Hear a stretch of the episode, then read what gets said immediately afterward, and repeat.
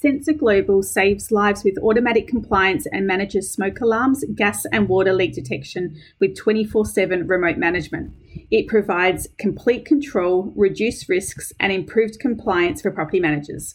To find out more, speak to Anthony Booth or head over to sensorglobal.com.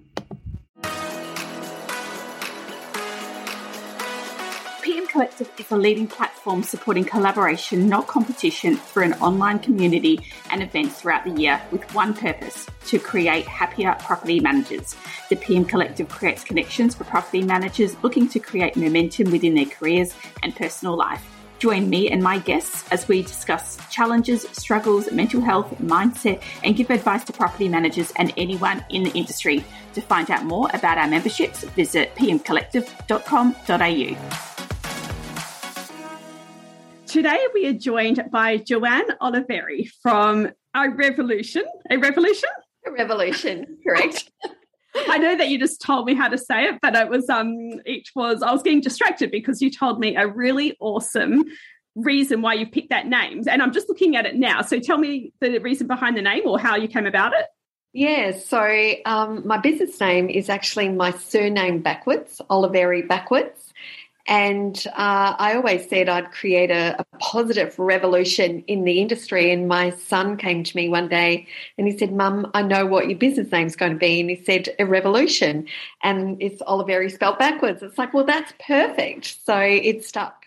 That, that is so cool. Quite often we don't talk about the names and where they've come from, and um, I now can't unsee that. Now that I'm actually looking at the name, I didn't even think of that. So your Facebook describes you, uh, or says, "I am on a global crusade to inspire and empower positive change in the property management industry." Um, so that's very exciting to have you on today. Thank you.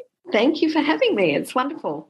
So today's chat was going to be around what is going to be around careers after property management, but we also want to touch on the um, good days and the bad days and handling them. And I remember Jet um, Xavier actually had once said to me that property management's like a sport and we just have to get better at playing the game. And that has always stuck with me because I think that it's um, very true that quite often we talk about, you know, I wish I didn't have a difficult owner. I wish this process was easy. And I and we wish that we had um, people that didn't call us after hours. But ultimately, we can't actually change well we can put boundaries in place but we can't actually sort of um, control all of that. All we can do is learn how to better deal with it boundaries etc and that's how i deal with sort of bad days or how my team um, deals with bad days. So um, if we can sort of kick off with you just telling us a bit about yourself what you do and your career and how you got to your position at the moment for the audience. Yeah absolutely um, well, I started in the industry about 30 years ago, which I kind of like think, wow, you know, like where did those 30 years go? Um, but I started in the industry here in Perth, uh, where we're actually doing this interview today. And uh, I came in from a business background. So my husband and I had owned uh, grocery stores and delicatessens together. So I had a little bit of a, a, a business mindset. And I started with an awesome company here in WA called Leasing Elite.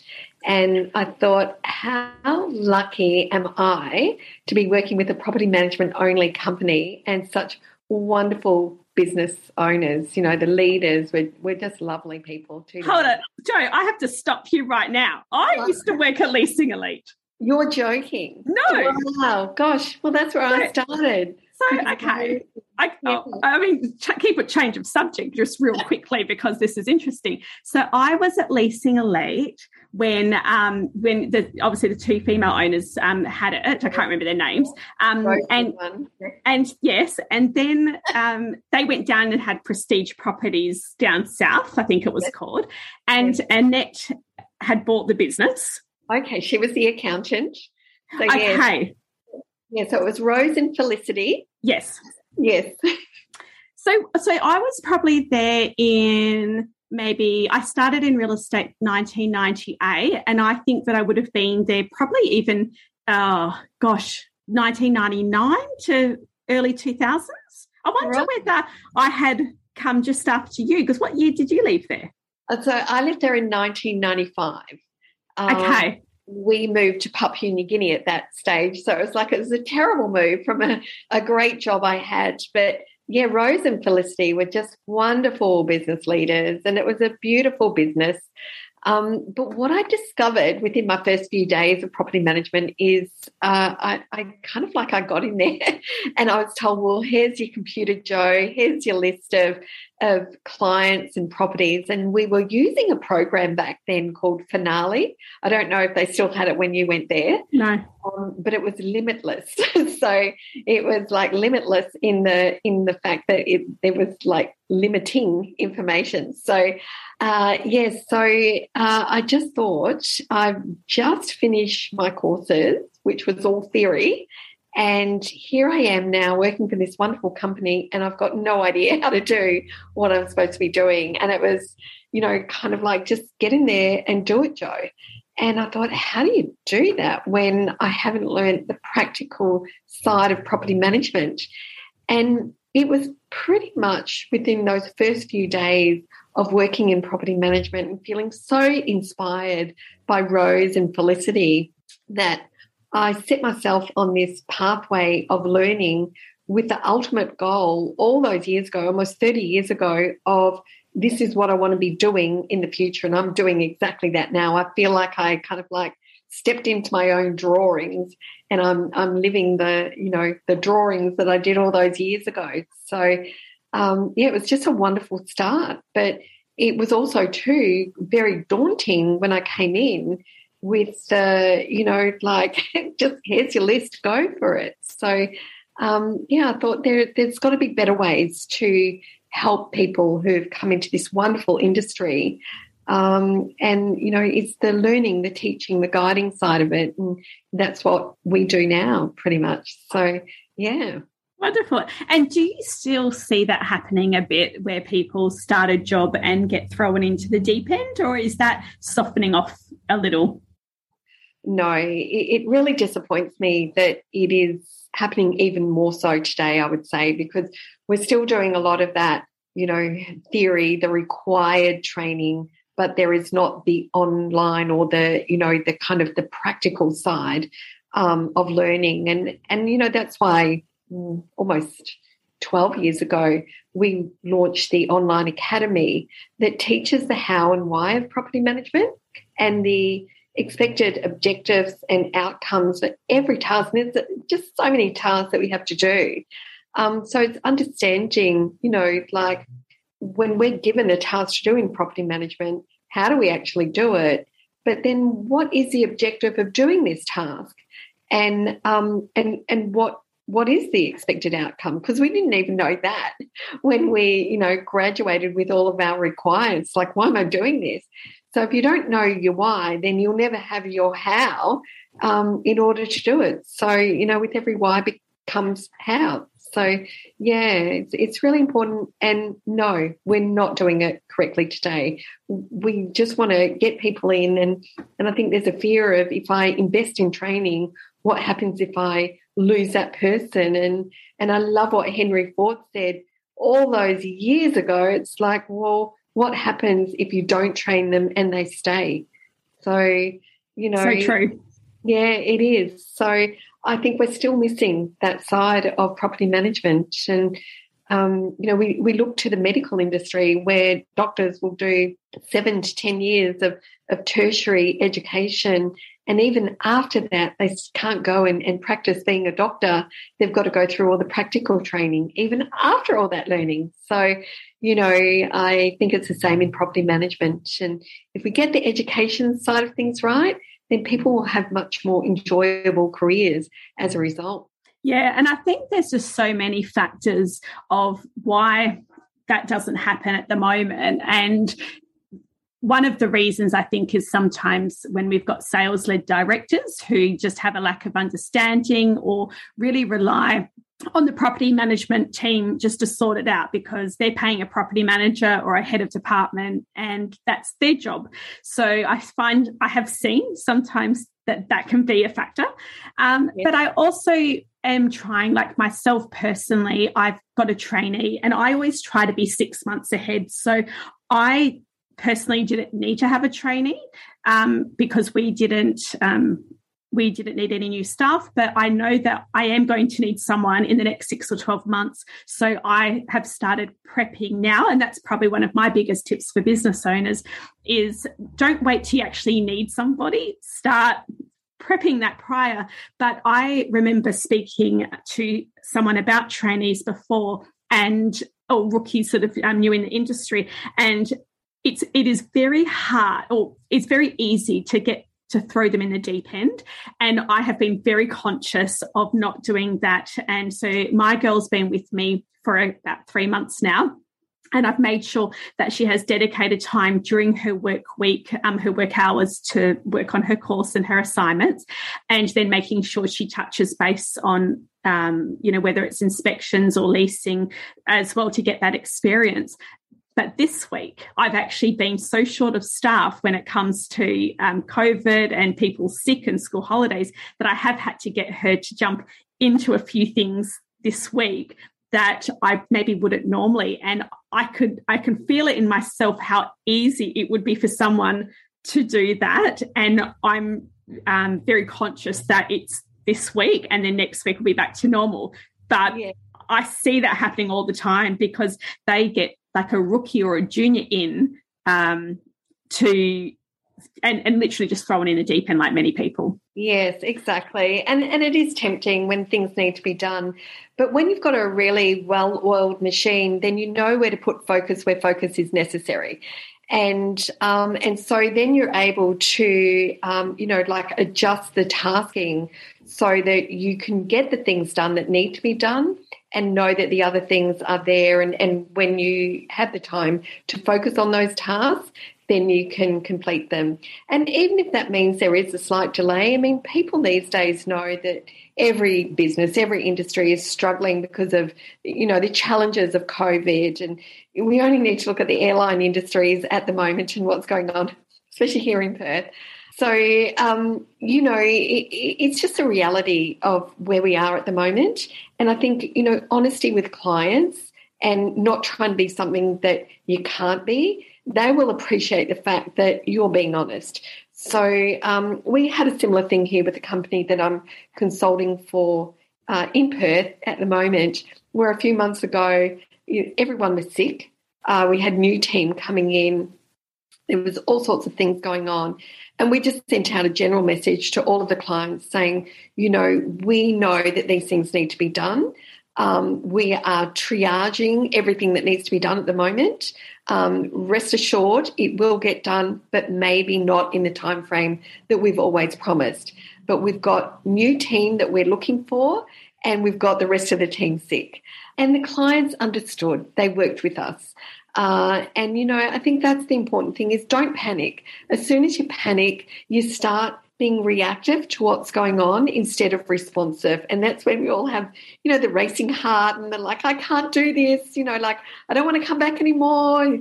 You know, they're not paying me enough to do this. And all those negative thoughts hit our minds and, and you know, we then struggle. So um, yeah, it's it's the way we do the do that's going to make the difference.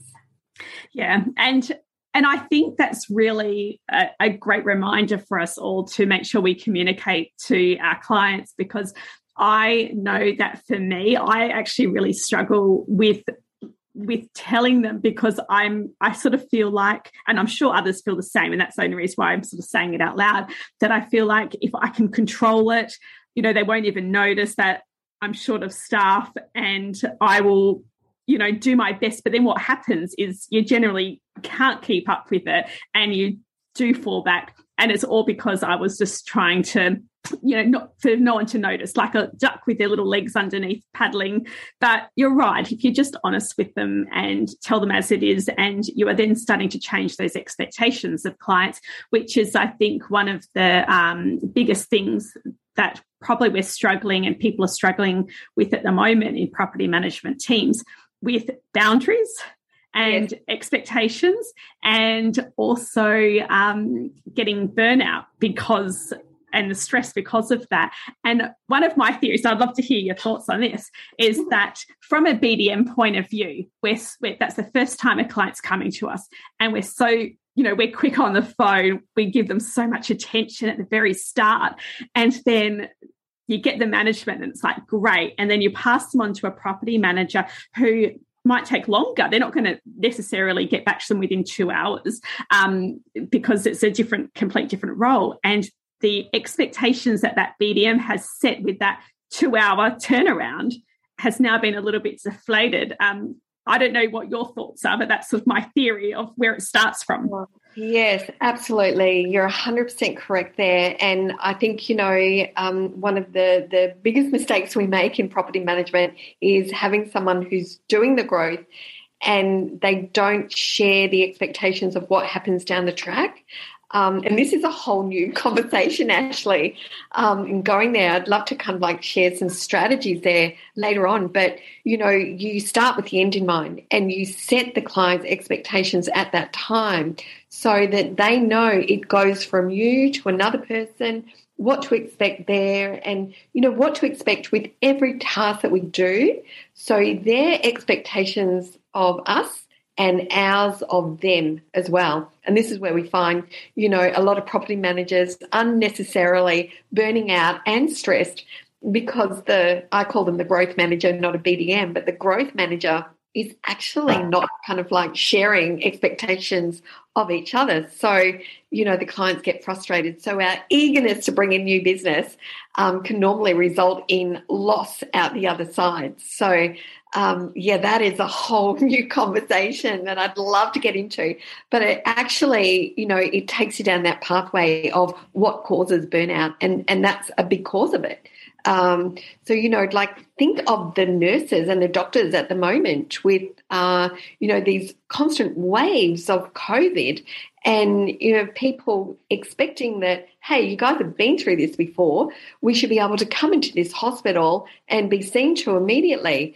But the doctors and nurses have a system of triage, don't they? So they can look at what do we need to focus on, who do we need to, you know, kind of like put our focus on now and is it an emergency and and you know that's what we need to do in property management too um, we need to triage our clients and we we need to learn how to do that and be confident with it and the other thing we need to always let our clients know is hey we are human and so being human means we're liable to make mistakes and if we do make mistakes we will let you know what the mistake is that we made. We will never cover up because we will make mistakes. And I think that's where a lot of us in the industry go wrong is that, you know, we don't like to admit to those mistakes.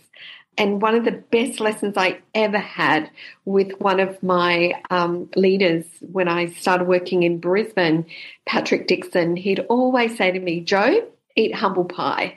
And I'd be like, well, but you know, like I, I, and he's like, Joe, somewhere in that process, things broke down. And I learnt, you know, to eat humble pie regardless of the situation and reflect on that to find out where could I improve in that process. Um, is it communication? Is it something we do here? And it just took us on this pathway of constant improvements. So, yeah, I challenge everyone when things happen, eat humble pie. It, it tastes good. well, and no calories. exactly.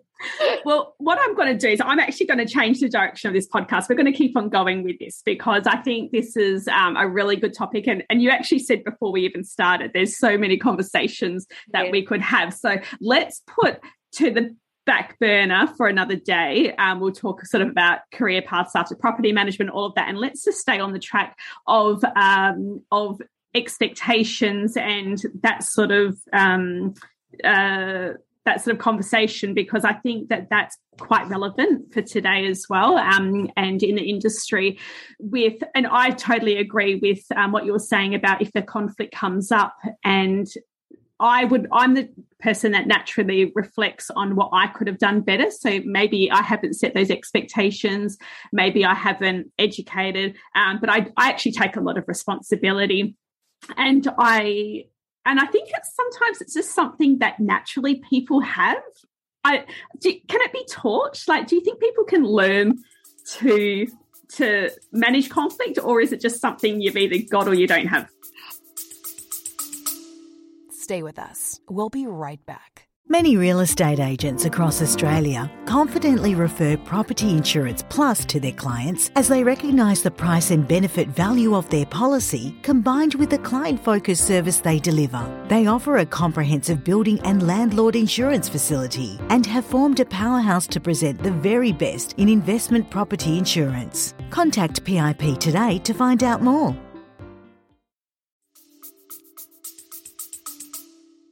Oh, um, I definitely think people can be taught. However, some people are better at um, managing anxiety when things come up um, because you know we always want to please people and and you know especially when we make a promise to do something and if we feel that we've let someone down then someone can take that personally and they struggle with not taking it personally so when you kind of like take the you know me out of it and look at the whole situation um, then yeah you know anyone can do it. But that's just training. That's training people on how to deal with conflict.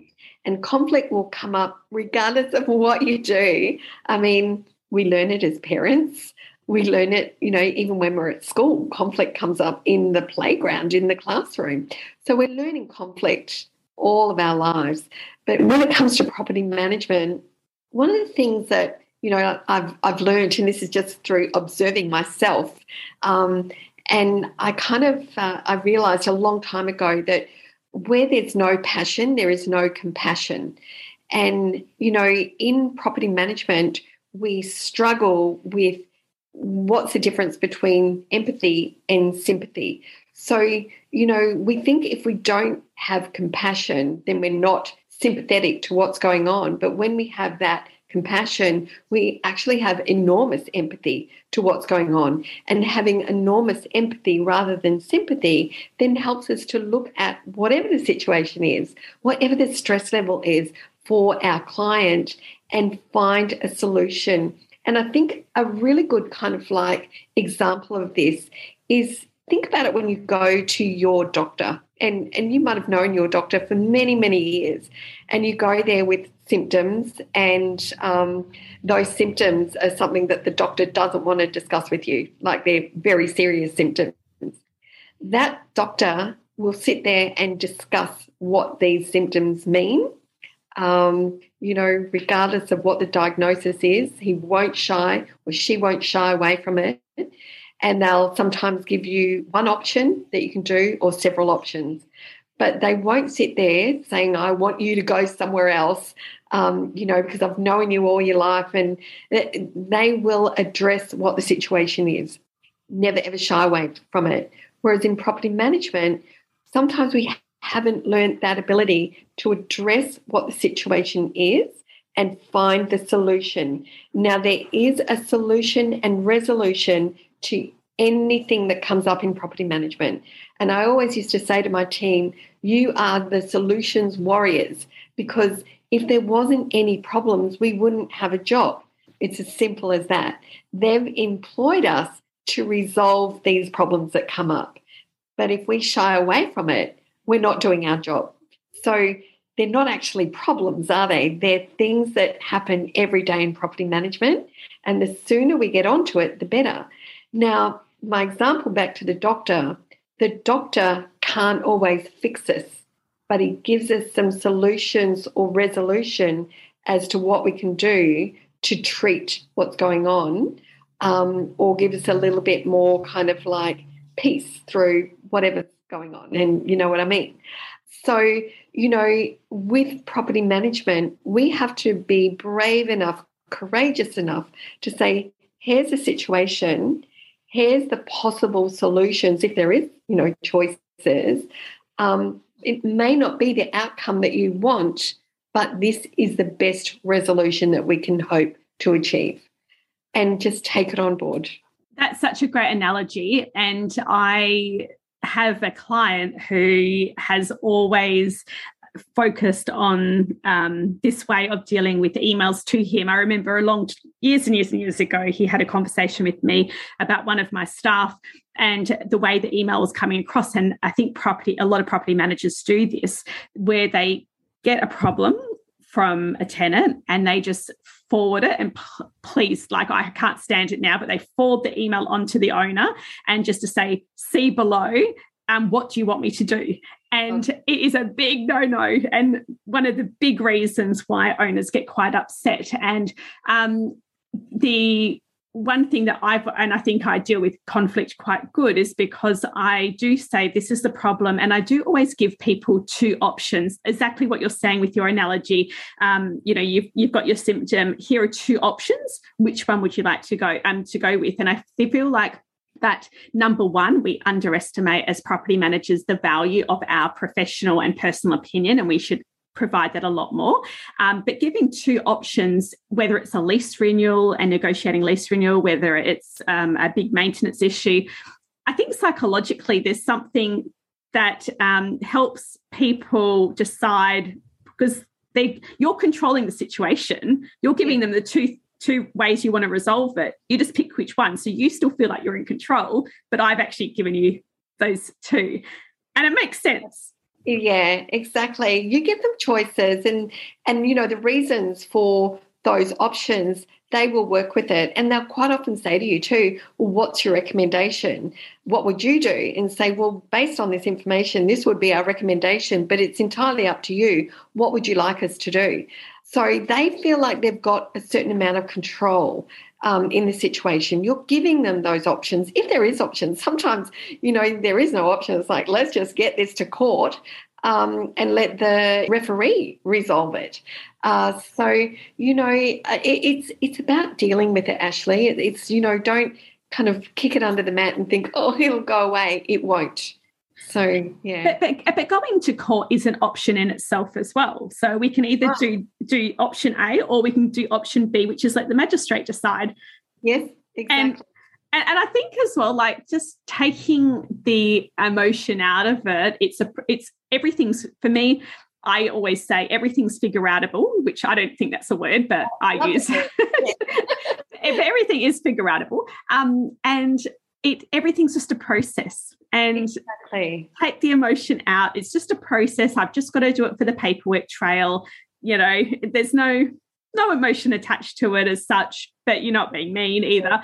Um, and i think if we can the quicker we can realize that and how to play the game because my mum used to always teach me to play the game but not in a malicious way but in a smart smart way um, whether it's relationships or um, you know dealing with your brother or sister uh, it's that's what i've already always adopted. And as soon as you can do that it you don't take that burden home. And oh, exactly. you know yeah. mentally it's not draining because it's that's just my job. This is what i do that's right. It's your job. And, you know, like be the captain, be the one who's, you know, courageous enough to be the last man standing on that ship so that we can get that ship out of, you know, whatever spot of bother it's in. But, you know, don't back away from it. Actually confront it and, you know, look at everything, you know, analyze, investigate what's going on. And the clients will appreciate that. And, and one of the things I learned when I was um, working with a, a big corporate group – in in Australia. We're at their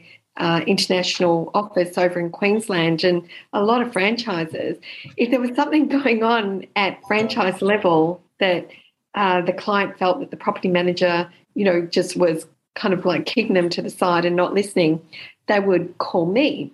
And the first thing I would say is, I'm really sorry to hear that you're experiencing this. So I never said, you know, like, I'm sorry that we did that. I said, I'm sorry to hear you're experiencing this. Here's what we can do to resolve this. And they would every time say to me, You are the first person who said you're sorry. Now, I, I didn't take blame, but it's really not nice that someone has experienced something like that, whether it's their fault, our fault, a miscommunication, whatever it is. But, you know, be compassionate enough to just say, Oh, we're really sorry you're experiencing that. And they will start to work with you. So, um, yeah, it's the way that we deal with it initially, too. Um, and, you know, that's why I say my team, you're the solutions warriors. Put on your warrior suit every morning and just stand up to it. It's like, deal with it and it, and it, you'll feel good. The clients will thank you and, and you'll feel good. And of course, there's always clients that are difficult to resolve. We see that everywhere in every industry, but we still resolve that to the best possible solution that we can. Yeah, absolutely.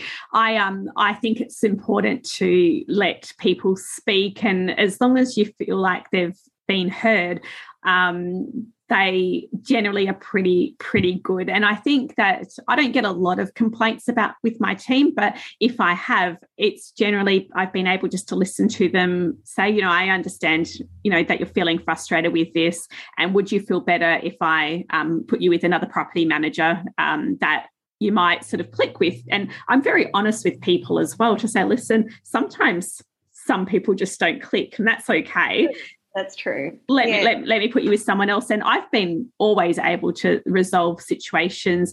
And it's just really they just want to be heard and make sure um, the expectations are aligned. And I do take um, responsibility as well if I feel like that I haven't been clear with the expectations. Yeah. Um, I did have actually, there was one client that I lost um, about three months ago, and I didn't call him back or respond to his email, I think it was for might have been 48 hours and he was not happy with that and um, i chatted to him and i said listen I do try to get back to everyone within 24 hours. This time I didn't, and I'm sorry. And he explained to me why it's important because he was a doctor and he has um, a very tight time constraint. So that is very important to him and yes. um, and I could understand where he was coming from and that management moved on but I was honest with him I said I can't promise you that yes. I'm going to be able to get back to you within 24 hours every single time I can't yes. promise that to you and that was still amicable it was just making sure I didn't want him to come with me if he was going to put those demands and that pressure on me and there might be someone else that is happy to do that and it, that's all it's about, isn't it? Just those expectations. It totally is. And and one of the things you'll learn at Disney, Ashley, is uh, one of the sayings they have is let the client be wrong with respect. So you know, we we, we want to stand up there and say, no, we're right, we're right, and um, you know, the client isn't always right. Um, and I remember when I started working as a Coles checkout chick years ago, um, they'd say the client is always right. But I loved what Disney taught us, and they said, let the client be wrong with respect. So say, you know, like that is wrong, but you know, we didn't articulate what the policy was clearly. Um, so we've learned from it. And the important thing is to always reflect. And, and, you know, this is what I always did with myself, the way I could resolve. And of course, I've lost clients along the way. And, you know, no one is perfect, but reflect back on it. How did that happen? You know, like what did I do? What could I have done better? And it just makes you better and better and better. And you know, if you let the clients be wrong with respect, you leave the door open for them to come back. You haven't, you know, like get out of here, and you know, like we don't want to do business with you anyhow, and you know, um, you, you kind of like just let them go gently, and and you know, one day they might come back, or if they don't come back, they might actually refer other people. So you just never know. So uh, I'm really excited, Ashley, because you know you're coming to Disney with us, and so much of what we're chatting about today, you're going to see.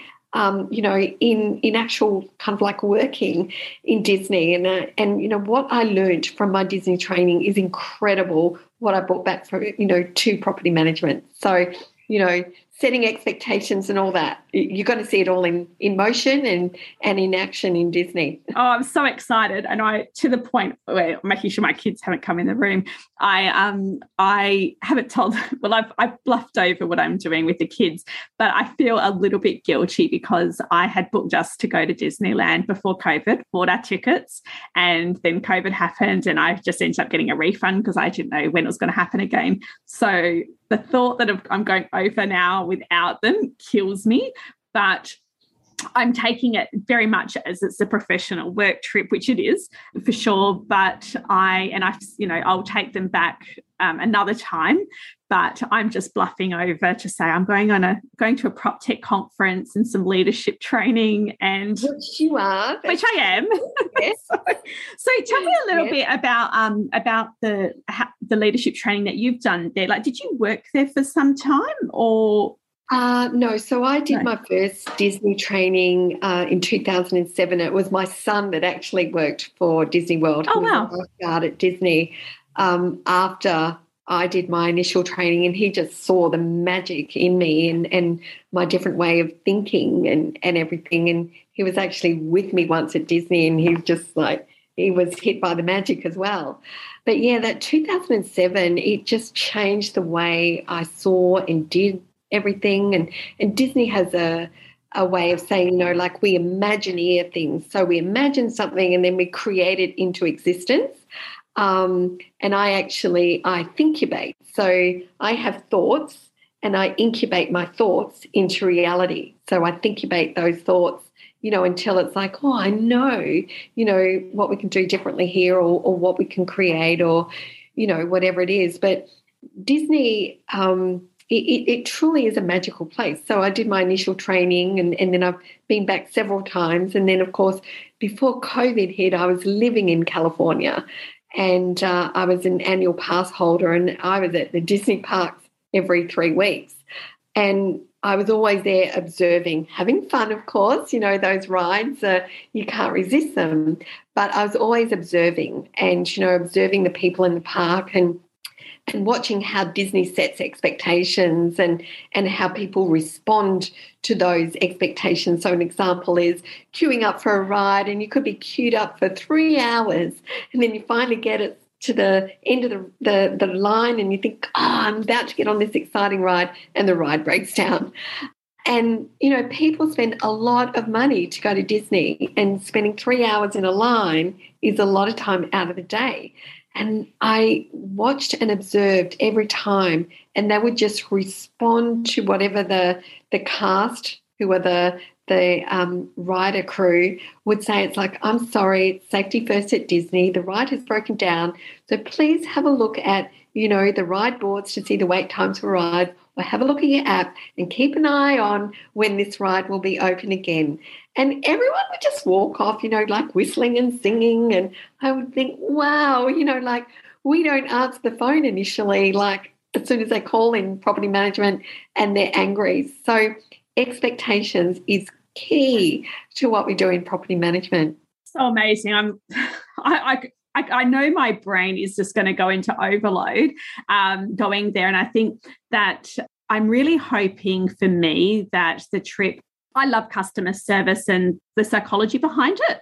Yeah. And I feel like that's a lot of what goes on at Disneyland. But I also love um, stepping outside the square. Like I think in property management, a lot of things we do because that's what everyone does and we fall into that that trap. So it could be our fees. Why do we charge our fees? We charge them because that's what everyone charges. Yeah, have we have we actually gone and looked you know at what each thing's costing us on an hourly rate? And uh, why are we not charging for our hourly rate? Why are we just charging because everyone says you should be charging 8.5% plus gst or whatever it is?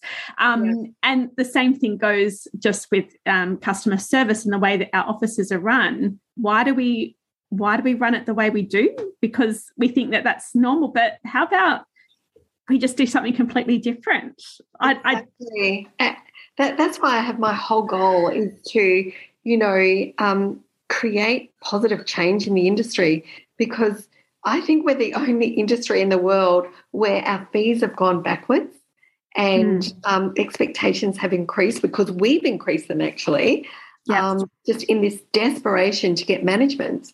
But that's yeah. not what it's all about. So we created the problem we have at the moment in our industry, and we should be charging for so many more things, but we're scared to charge it because we don't believe in ourselves. So we've got to change some things. When you believe in yourself, then you can share your value to the clients. And when you see your value, they will see your value too. But we're not sharing that properly at the moment. So no. that, that's a whole other thing to chat about, Ashley. Oh, I'm going to have to write down like a list of topics and um, and and book you in again. I um one thing that I'm I'm quite proud of doing, and I will say that it, it took a lot of balls for me to do this last year, and I'm I'm actually talking about it at the conference or at a conference in October. Was last year I was getting a lot of new management leads And I actually had clients that said to me um, when I was speaking to them about what was happening in the Perth rental market, and they said to me, "Ash, can I ask you why you haven't, why you don't charge for for the information you've given me?"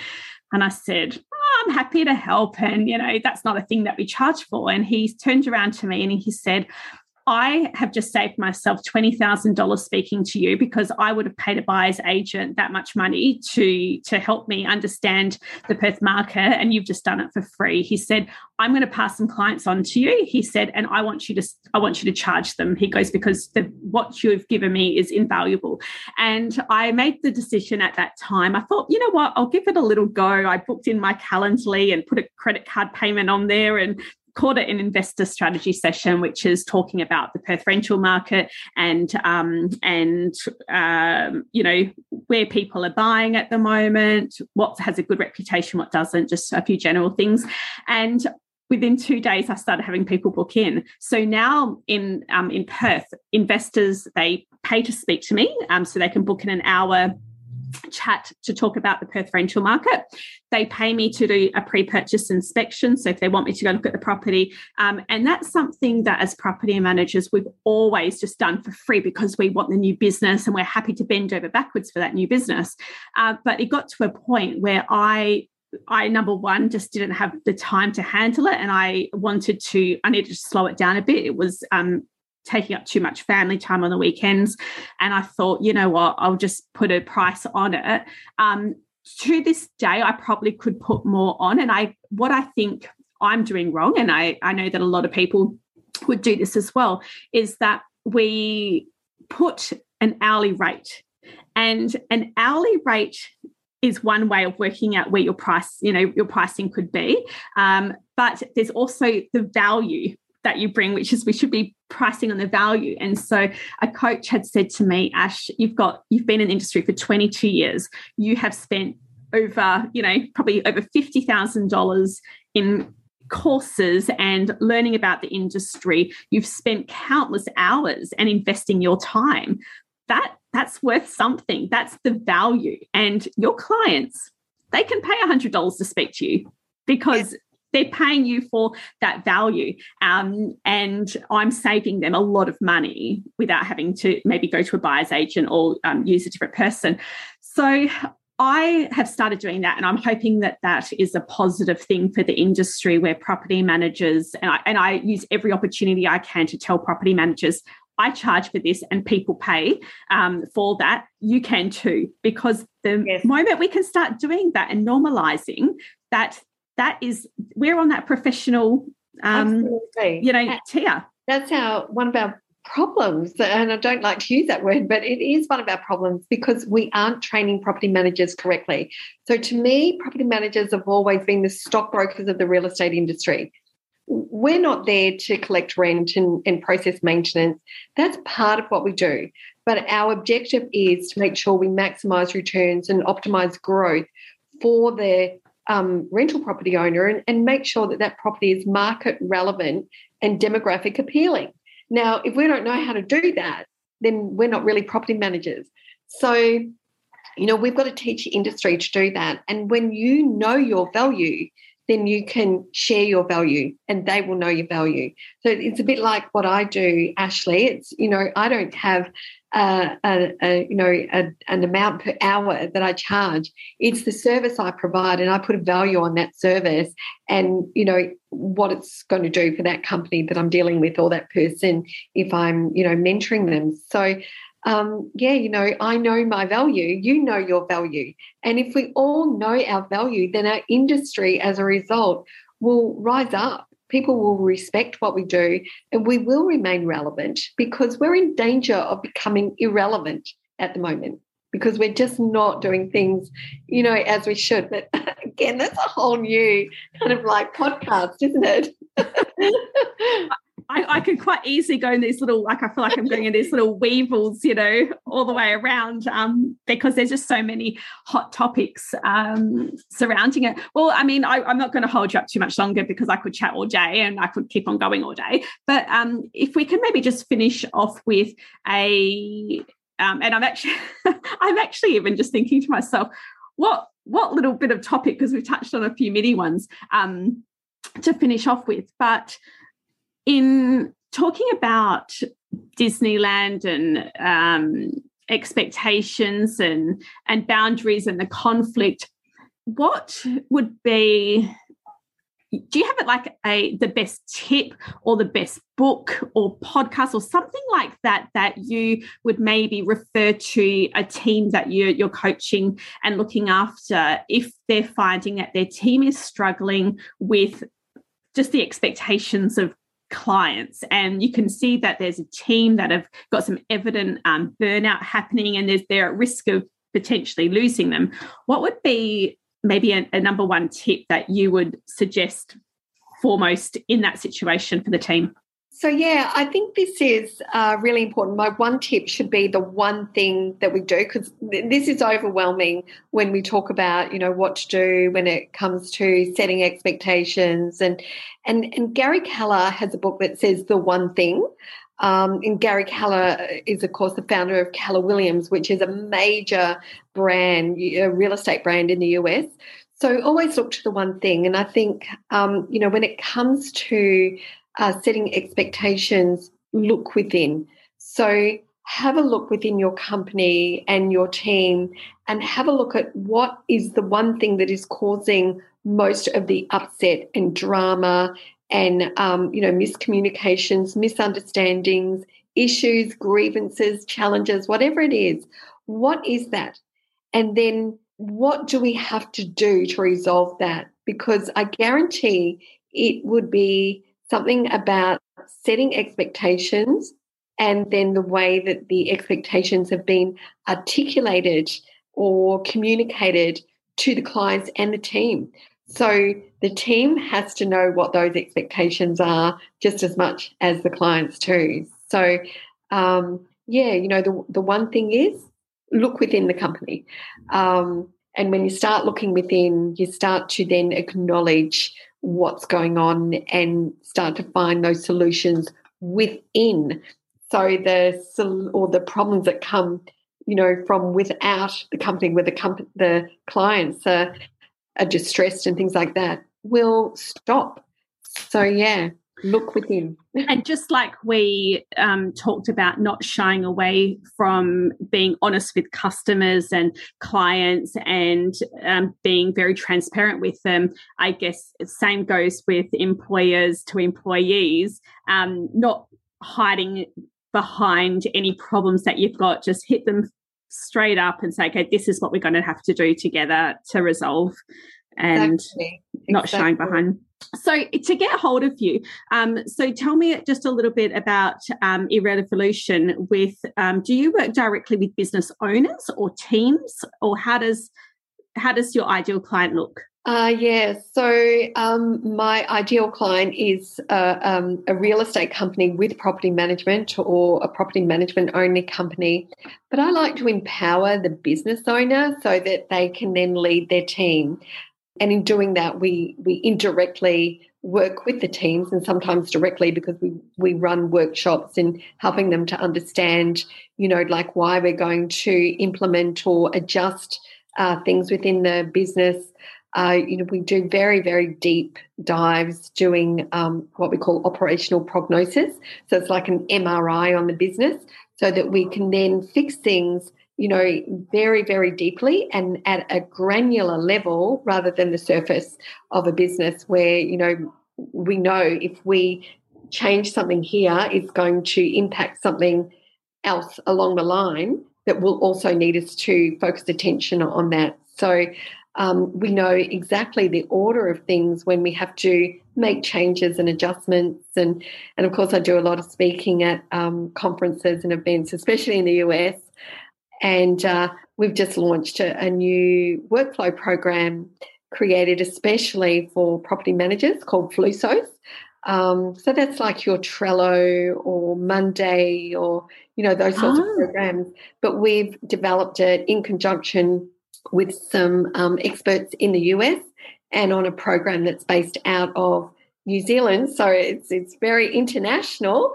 Um, but it's been specifically engineered for property management. So it's all our operational tasking and all of our, you know, HR management tasking as well. So, yeah. Ah, I was wondering what that was. What does it um, mean? What's the meaning behind yeah. Yeah.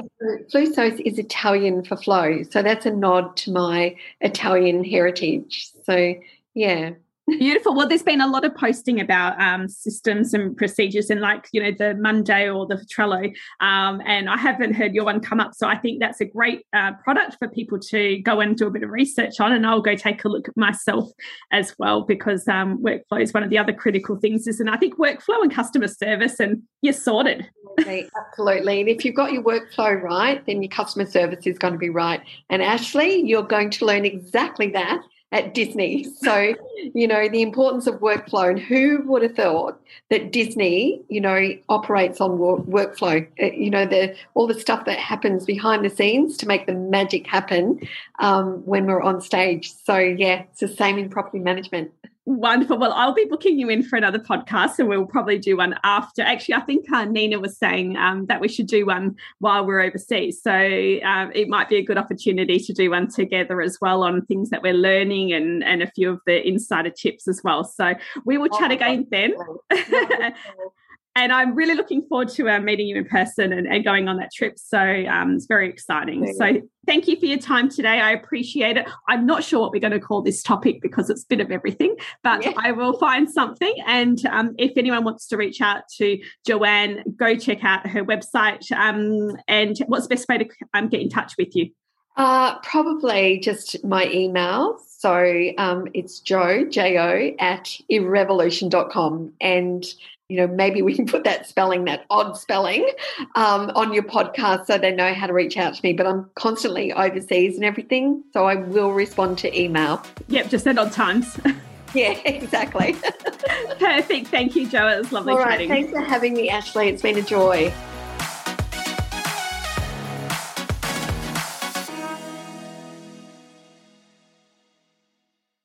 MCG quantity surveyors are a favourite for property managers around Australia to help their clients maximise their cash flow through tax depreciation. I love how they place a strong emphasis on industry leading education and data releases that they share with our community, and because they support the property industry so much, it is a no brainer to use them for all your tax depreciation needs.